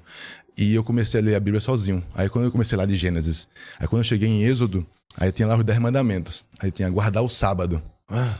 Aí eu fui, eu falei, eita, poxa, eu não posso trabalhar. E eu me lembro que naquela época eu tava aqui em São Paulo, né? Vim de Recife, tava em São Paulo. Aí a gente tava treinando, assim, não tinha nem time ainda. Aí tava treinando e tinha um meu empresário lá que ele mandava a gente correr, né? Pra se preparar pro, né, pras, é, pras peneiras. E aí, no sábado, depois que eu li essa coisa assim, eu falei, pô, não pode treinar no sábado, pode trabalhar. Daí eu dava um migué. Aí eu fingia que ia correr, eu ficava lá descansando, que era o descanso, né? E. então, ou seja, eu sempre fui um cara muito assim. Eu lia uma coisa, entendia, colocava em prática. Eu me lembro até um jogo também, que em 2000. Eu tava no Juvenil, tinha 17 anos, Juvenil de São Paulo, a gente foi jogar em Sorocaba, assim, interior daqui. É, e tinha, tinha aquela parte da Bíblia que Jesus fala, né? É, ao que bate numa face, oferece também a outra. Ah. E, e eu era assim, obediência total, né? Tipo, quase. É, é, talibanês. Caramba. é, sem, sem ofender. Sim, sem, não, você estava bem mais como focado. É. Focado, né? E eu me lembro que um cara foi deu uma tapa na minha cara, eu falei, bate aqui também. O cara foi deu, deu, deu outra tapa, né? Então, assim, eu era, eu era realmente. É, você jogou com o Luiz Fabiano, né? Você falar isso pra ele, já não ia dar muito certo. É, é. Eu, eu, era nesse nível de, de obediência, né? Eu lia, entendia, colocava em prática. Só que, com o passar dos anos, eu fui tendo o, o entendimento mais apurado e meu paradigma mudou. E justamente na pandemia, quando eu tô ali, que todo mundo tá em casa mais tranquilo é, eu leio de novo os dez, os dez mandamentos, Êxodo capítulo 20. E aí, quando tem uma frase que realmente dá o, o boom na minha cabeça, que é, ah, é Eu sou o Senhor teu Deus que, que te tirei da terra do Egito. Aí é uma coisa tão óbvia, né? Mas é, é engraçado. Eu falei assim, pô, mas eu não estava no Egito. Então isso aqui não foi para mim. E, e aquilo foi muito interessante. Porque isso aqui não é para mim. Isso aqui foi para quem estava no Egito. Então é outro tempo, é outro povo, outra situação, outro contexto. Só que até hoje a gente é ensinado os Dez Mandamentos. Eu aprendi na, na, escola, eu estudava ainda, que aprendia o catecismo, né? Os Dez uhum. Mandamentos. E. É, então, ou seja, é, quando eu entendi que aquilo, é, apesar de ser importante, de ser é, lindo, de ser tudo, mas não era para mim. Ou seja, quando eu mudei a chave de leitura, de entendimento, aí parece que a Bíblia virou outro livro. Né? E, ou seja, mudei o paradigma de interpretação. Né? E, e aí é o que eu Uma releitura, livro, então. Uma né? releitura, né, senhor? Tanto é que hoje eu encontro até pessoas e, e, e quem é religioso, quem é muito fervoroso, quando vê citações como essa, né, se sente já ofendido. Né? Eu vi alguns pastores até falar assim: ah, a Bíblia tem que ser atualizada. Aí, tipo, muitas pessoas já né, caindo, né, matando o pau. Só que eu entendi o que o cara quer dizer. Uhum. É... é... que depende de quem vem também, né? Não quero entrar em, em polêmicas. Boa, não, isso é, é que algumas é. pessoas que puxaram essa pauta são pessoas que, assim, não têm um passado é, é, ilibado. Aí isso pode soar. Mas, isso, isso é verdade. Isso, né? isso concordo boa. que acho que existem atualizações, né? No... Mas, mas, aí que tá. Eu, eu Interpretações, não... né? Isso. Só que aí, o que eu digo, que eu digo que ela não tem que ser atualizada. Não tem que ser, não precisa ser. Você só precisa ter o discernimento, o entendimento e o paradigma certo para é, é, quem foi, para quem foi dito, quem disse é, e para qual, qual tempo foi. Então, uhum. Então, quando você tem a leitura e o discernimento das eras, aí fica fácil, né? Porque nem tudo que Jesus disse para os seus discípulos eu posso aplicar para mim. Eu tenho que saber que ele disse para aquele tempo para os seus discípulos. Então, é, é uma nova. Dando um exemplo muito menos polêmico disso, eu acho. É, o guardar os sábados, por exemplo, talvez no contexto que a gente vive hoje no dia a dia, é guarde um tempo para descansar. Só isso. Né? Uma adaptação um pouco maior do porque hoje as pessoas estão com redes sociais, as pessoas trabalham todos os dias, às vezes final de semana. Então, assim, talvez uma nova interpretação do guardar o sábado seja, ok, se puder, guarde o sábado. Mas se não, pelo menos cuide da sua saúde mental, sabe? Uma coisa mais uhum. é, atualizada com o princípio e não com o que tá com a linha, né? Talvez um pouco mais é, nesse sentido. E, e, e esse é o ponto, né? Que eu, eu, digo sempre, né, que eu falo sempre tudo com muita humildade, porque é, tem, uma, tem uma frase que Jesus disse que é, ele fala assim, ó. Muitos naquele dia vão me dizer assim, quando eu, é, Deus vai ter um encontro com ele, né? E vão dizer assim: Mestre, é, eu fiz maravilhas no teu nome, eu preguei em teu nome, eu espalhei a mensagem no teu nome. Ele falou assim: Não te conheço. não sei quem tu és. Então, é, diante dessa mensagem, eu sempre falo as coisas com muita humildade, porque assim, tudo bem, ah, eu digo que eu conheço, que eu entendo da Bíblia, mas não sei se Jesus me conhece, assim, né? Porque, é, uhum. então você tem que falar as coisas sempre com muita humildade. E, e eu sei que é, o, também esse livro, né, essa carta, eu chamei carta porque é, não é um tratado é, teológico, não é, é, é uma tese, é apenas uma carta, que é uma carta, é um sentimento. Uhum. Né? Então, por isso eu chamei de carta, é, e até fazer alusão também né, às cartas da Bíblia. É, mas são para para algumas pessoas, pessoas que são realmente sinceras, honestas e que buscam uma fé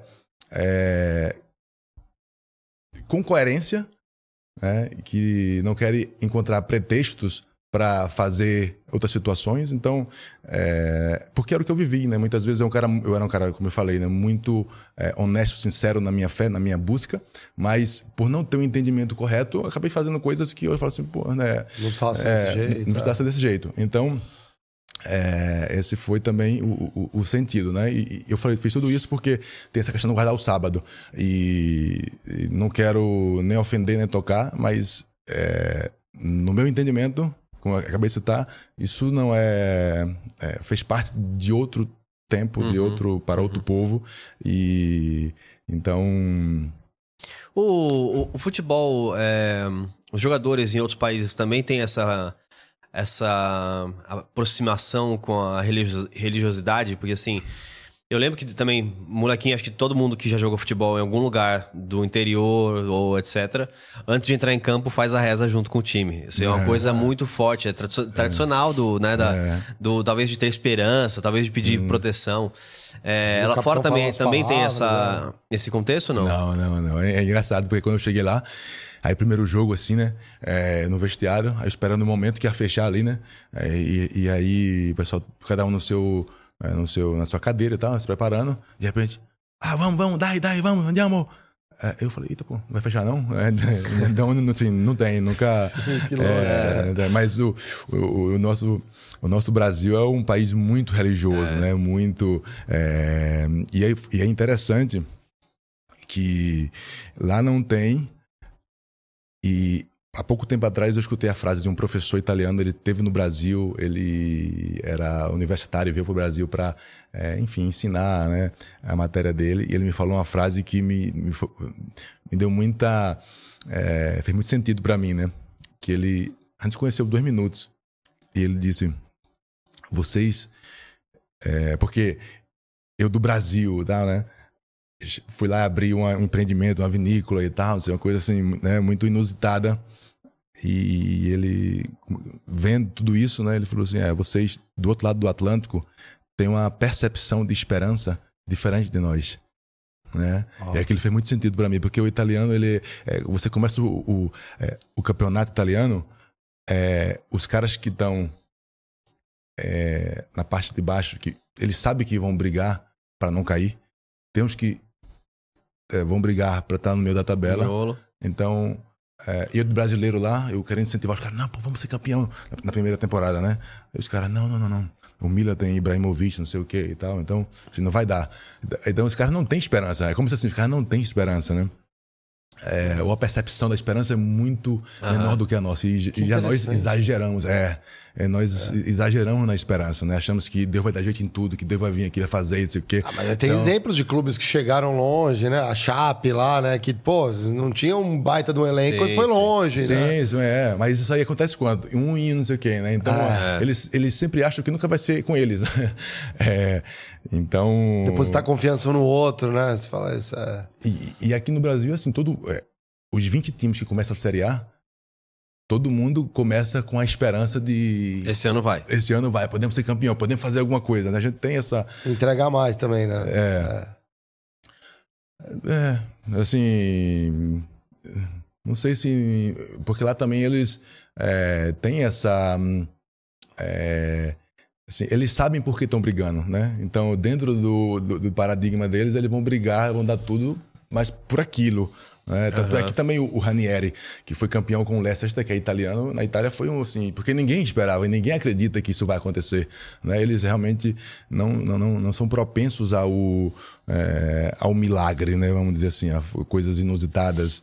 É, e também tem uma relação com, com a igreja é, de Roma que não é uma relação muito boa, né? Eles, é, eles blasfemam muito no, no, dia a dia, né? Então os palavrões dele, quando alguma coisa dá, cai uma coisa no chão, ele fala, é, xingam a Deus, né? Então, então ele tem uma, é, é, tem uma relação diferente. Uma relação diferente. E amanhã tem um evento, então, que você vai fazer o lançamento oficial do livro, certo? Lançamento oficial amanhã, dia 23 de, de junho, sexta-feira, no conjunto é, da Avenida Paulista, ali na Cultura.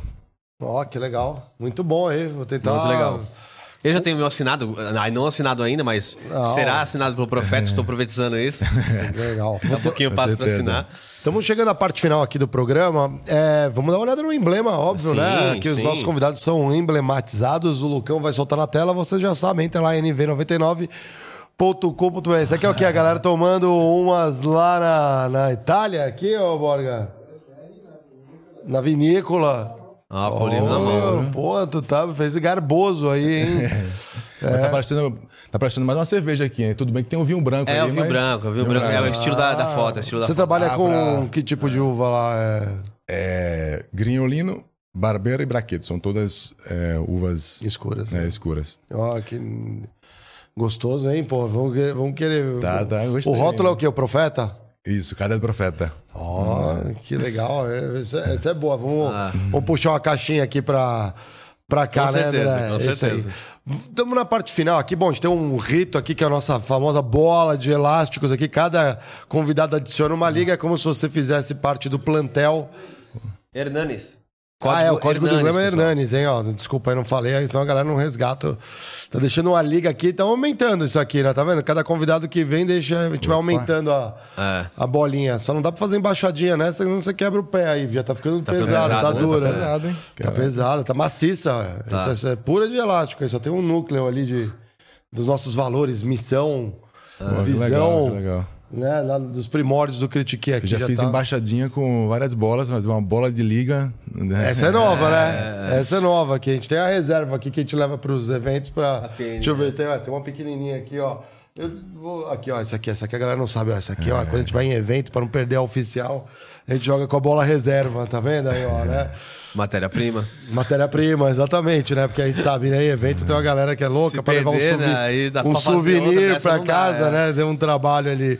É, vamos falar de uma coisa que a gente não falou. A gente tá na reta final aqui. Vamos falar de seleção brasileira. Qual que é a emoção de ser convocado? Se fazer teu nome, tá lá no plantel. É... é um... Você jogou Olimpíadas também, Joguei né? Olimpíadas, Olimpíadas e é emoção assim indescritível é, conseguir realizar esse sonho que é para 0,0003% da população brasileira é, é realmente como diz a Bíblia poucos são chamados não muitos são chamados e poucos escolhidos né? então são para poucos e ah, a emoção, a alegria, ela é proporcional à responsabilidade de, de vestir aquela, aquela camisa. Então, Uhum. enfim, vestir aí por 28 vezes, 12 gols. Foi, Foi bom foi um dos né? marcos, dos marcos da minha trajetória.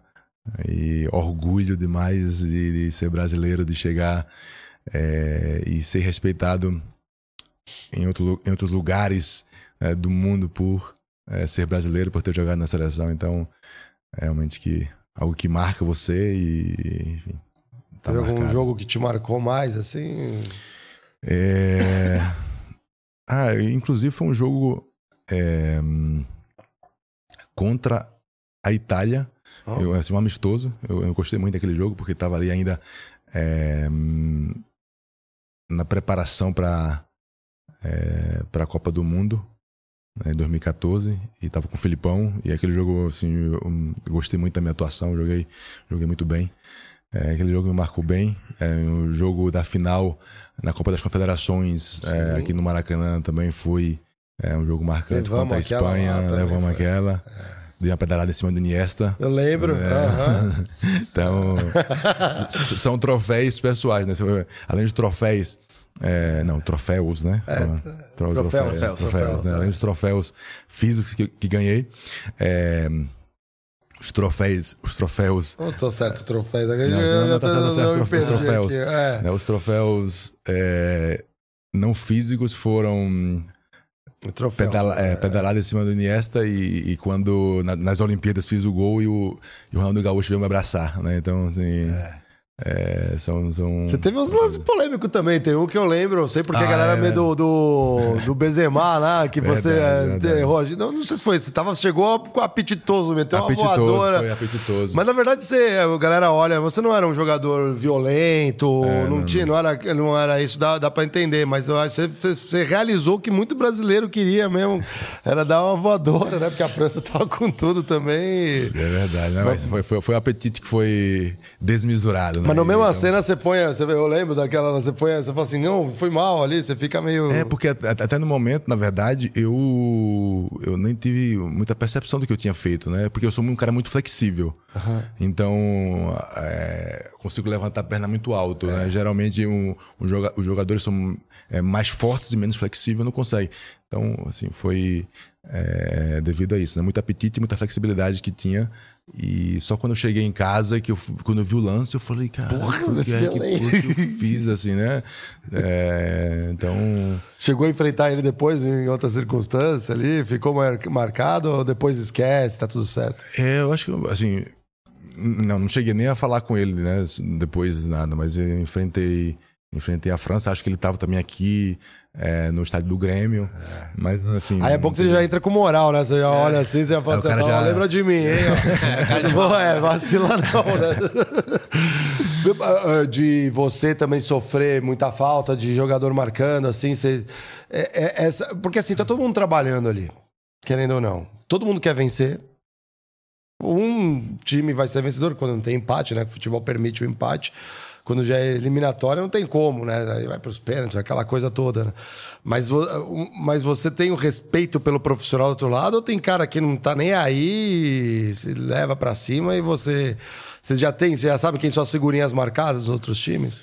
É, Cara, é, eu me lembro que tinha um, um, um volante meu troncudo do Bolonha, e quando ia jogar contra ele, eu ficava esperto no meu calcanhar, né? Assim, a bola vinha, eu já tocava assim, já adiantava o passo, né? Porque se atrasasse um pouquinho, ele já chegava pisando. É, mas. Na maldade mesmo, então. Não, assim, eu. é, hum, não consigo. é, porque, do mesmo jeito, né? Que eu. Algumas vezes eu via os meus lances e eu falava assim, caraca, o que foi que eu fiz? Seria que quando tá em campo, como tu falou, né? A gente tá muito ali é, assim, concentrado, é, com, muita, com muito apetite, com muita volúpia. Então, muitas vezes, as, as ações, elas são desmedidas, né? Então, eu nunca enfrentei uma situação de dizer, caraca, esse aqui veio na maldade pra me pegar. Nunca, nunca passei por isso. Legal. Excelente. Algo mais, André? Nossa, eu adorei o papo, achei Tá. muito legal. Vamos fazer um ping-pong rapidinho, então, assim, ó. é, se você pudesse voltar no tempo, encontrar o Hernanes lá ainda no interior, em Pernambuco, o que você daria de conselhos pro jovem Hernanes? Boa, essa é boa, hein? É...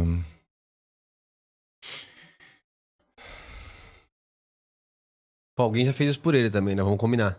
Que é o cara que foi lá quando ele tava com o olho fechado e falou assim: Tu serás profeta. Ah, é verdade. alguém já fez isso, já voltou lá e falou. Já... Boa, boa, boa, legal essa aqui que tu falou, porque eu ouvi alguns conselhos que mudaram. né? por exemplo, o Cilinho. Né? O Cilinho também, hoje ele também já não está mais entre nós. Foi meu treinador, treinador que fez história no São Paulo, mas ele estava treinando na base, teve um tempo, e ele chegou para mim e falou assim: é, Hernanes, porque eu vinha do salão, gostava muito de, de- de driblar. Ele falou assim: ó, se você jogar dando dois toques na bola, você vai escolher o time que você vai jogar, né?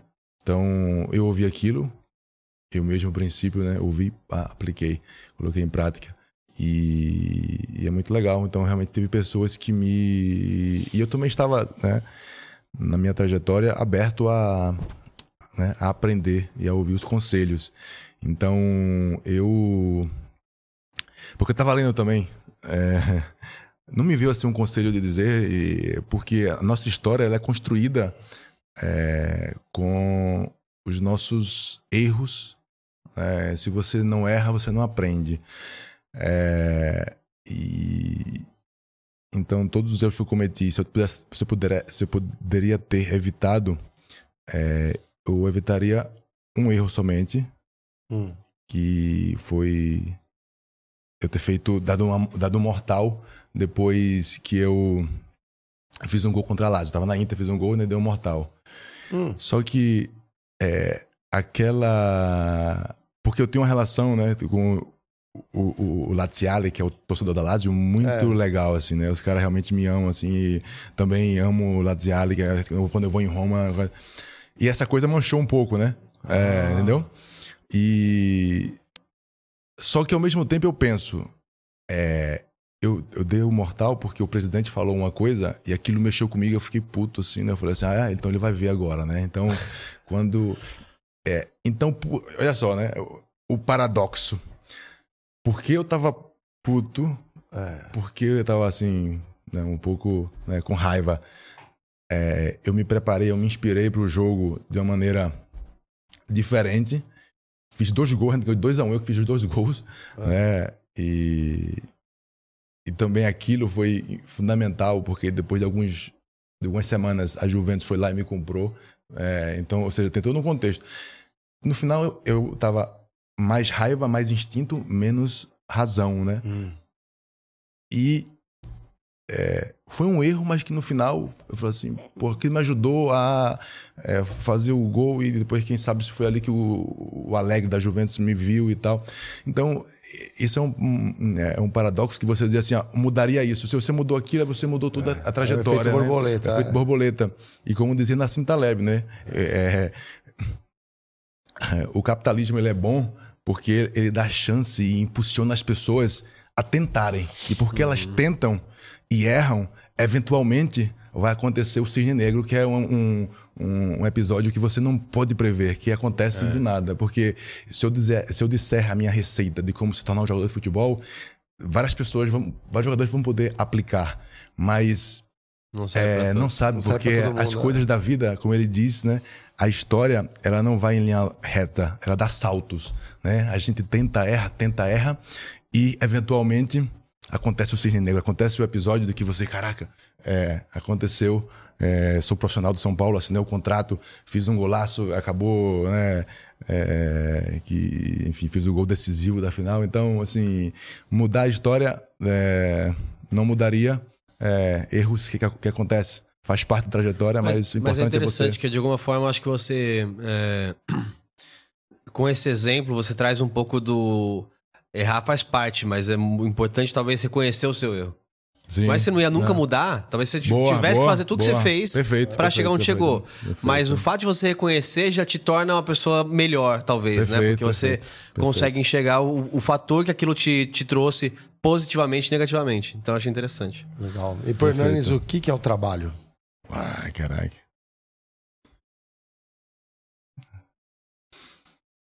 É o trabalho, eu diria que. É, hum, né, vou polemizar aqui. O trabalho, para mim, está em primeiro lugar da nossa vida. O trabalho é que você pode expressar quem você é, expressar a tua essência, expressar o teu caráter, é, expressar a tua fé é, e entregar o teu suor é, teu sangue também, né? Porque sangrei várias vezes no campo de batalha e, e, e se não fosse o trabalho, como você vai sustentar é, as coisas que vêm ao redor é, né, da tua vida? Então, é, através do trabalho é que você constrói, né, constrói as coisas. Né? Então, é, é onde você passa a maior parte do teu tempo, é onde você tem interação social e, e ninguém nunca foi conhecido, é, nunca foi conhecido ou reconhecido por fazer nada. Então, o trabalho para mim é a coisa mais importante que nós temos. Então, por isso que temos que trabalhar com as coisas que a gente realmente gosta e faz sentido. E sou um privilegiado porque tenho feito isso na minha vida, né? Então, poder é, todos pudessem é, ter essa, esse privilégio. Né? Então, é, enfim, para mim o trabalho representa isso. Pô, maravilha, isso aqui baita papo aqui, obrigado pela visita aqui. Já vou falar a agenda da próxima semana. Deixa, deixa eu entregar presente aqui. Quem vem não sai de mão vazia, não. Esse aqui é o Felipe Meio, um hidromel. Não sei se você Obrigado. provou o hidromel é vinho, aqui. mas de mel. É. é, é. Faz, Aí, faz parte aqui do nosso, nosso mundinho há bastante tempo já. Premiado interna internacionalmente. Olha lá, duas prêmios de ouro e duas, dois prêmios de prata.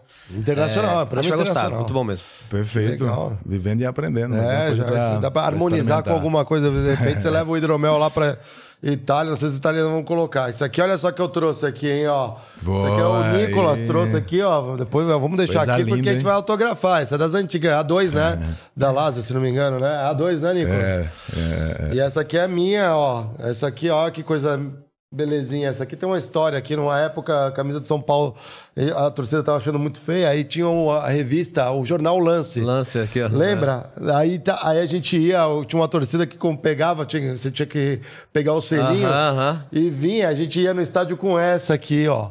Com a do lance, cara. Essa tem uma, tem uma história. Essa aqui também, já vou Legal. deixar aqui. Depois a gente uhum. se autograma, por favor, pra gente. Vamos guardar Coisa com o maior linda. prazer.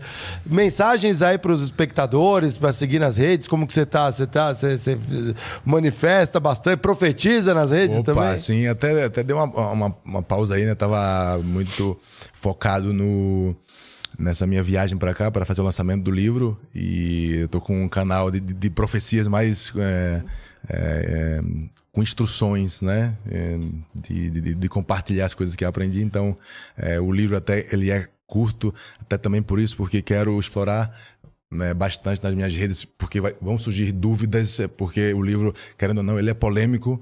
É, e então, sim, me sigam nas redes para é, que a gente junto chegue ao entendimento e as dúvidas sejam, sejam esclarecidas. Então, me sigam. Boa, maravilha. Como que você está na rede, Hernanes? É, Profeta.Hernanes e é, no YouTube também. Prof, é, Hernandes Profético, põe agora. Ah, botar Profeta Hernandes vocês vão achar, né? Não tem, não tem, só tem um. Só tem um.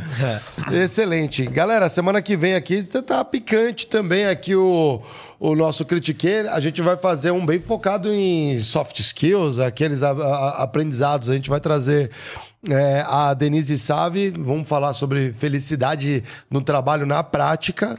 É, no dia 28, vamos falar aí com o Dr. Fran, vamos ter uma agenda jurídica aqui. Se você se, sabe Dr. Fran, me siga em todas as redes. Uhum. Vamos, esse vai ser legal. Vamos falar aí sobre leis trabalhistas, com certeza, com o Dr. Fran também, para quem importa. E vamos falar com o Alberto Del Sola, né, também, né, ali de é, hipnotismo, como que, nem sei como... É. Ciências da Mente. Ciências da Mente. Esse aí é brabo também aí, a semana braba. Três convidados aí super especiais pra gente. Vocês já sabem, sete e meia da noite, eh, confiram a nossa agenda. Pô, obrigado novamente aqui. Muito legal acompanhar um pouco Muito sua trajetória. Legal, Sucesso agora os novos empreendimentos. Quem sabe a gente não passa lá numas férias. Com certeza. Opa. Na Itália, já aproveita, degusta ele ajuda lá a indicar para ganhar uma estrela Michelin ali nos restaurantes. Vai ser um baita marco aí na, também na sua carreira, agora como executivo, como empreendedor empresário. Obrigado a vocês aí pelo espaço, foi muito bom o papo e, enfim, espero. Nos veremos, ou, ou, ou lá na Itália ou por aqui. Ah, com certeza. É isso aí, lá Joia de Vivere. É isso aí. É, Lucão. Arrivederci. Arrivederci. Aqui, ó, solta a vinheta.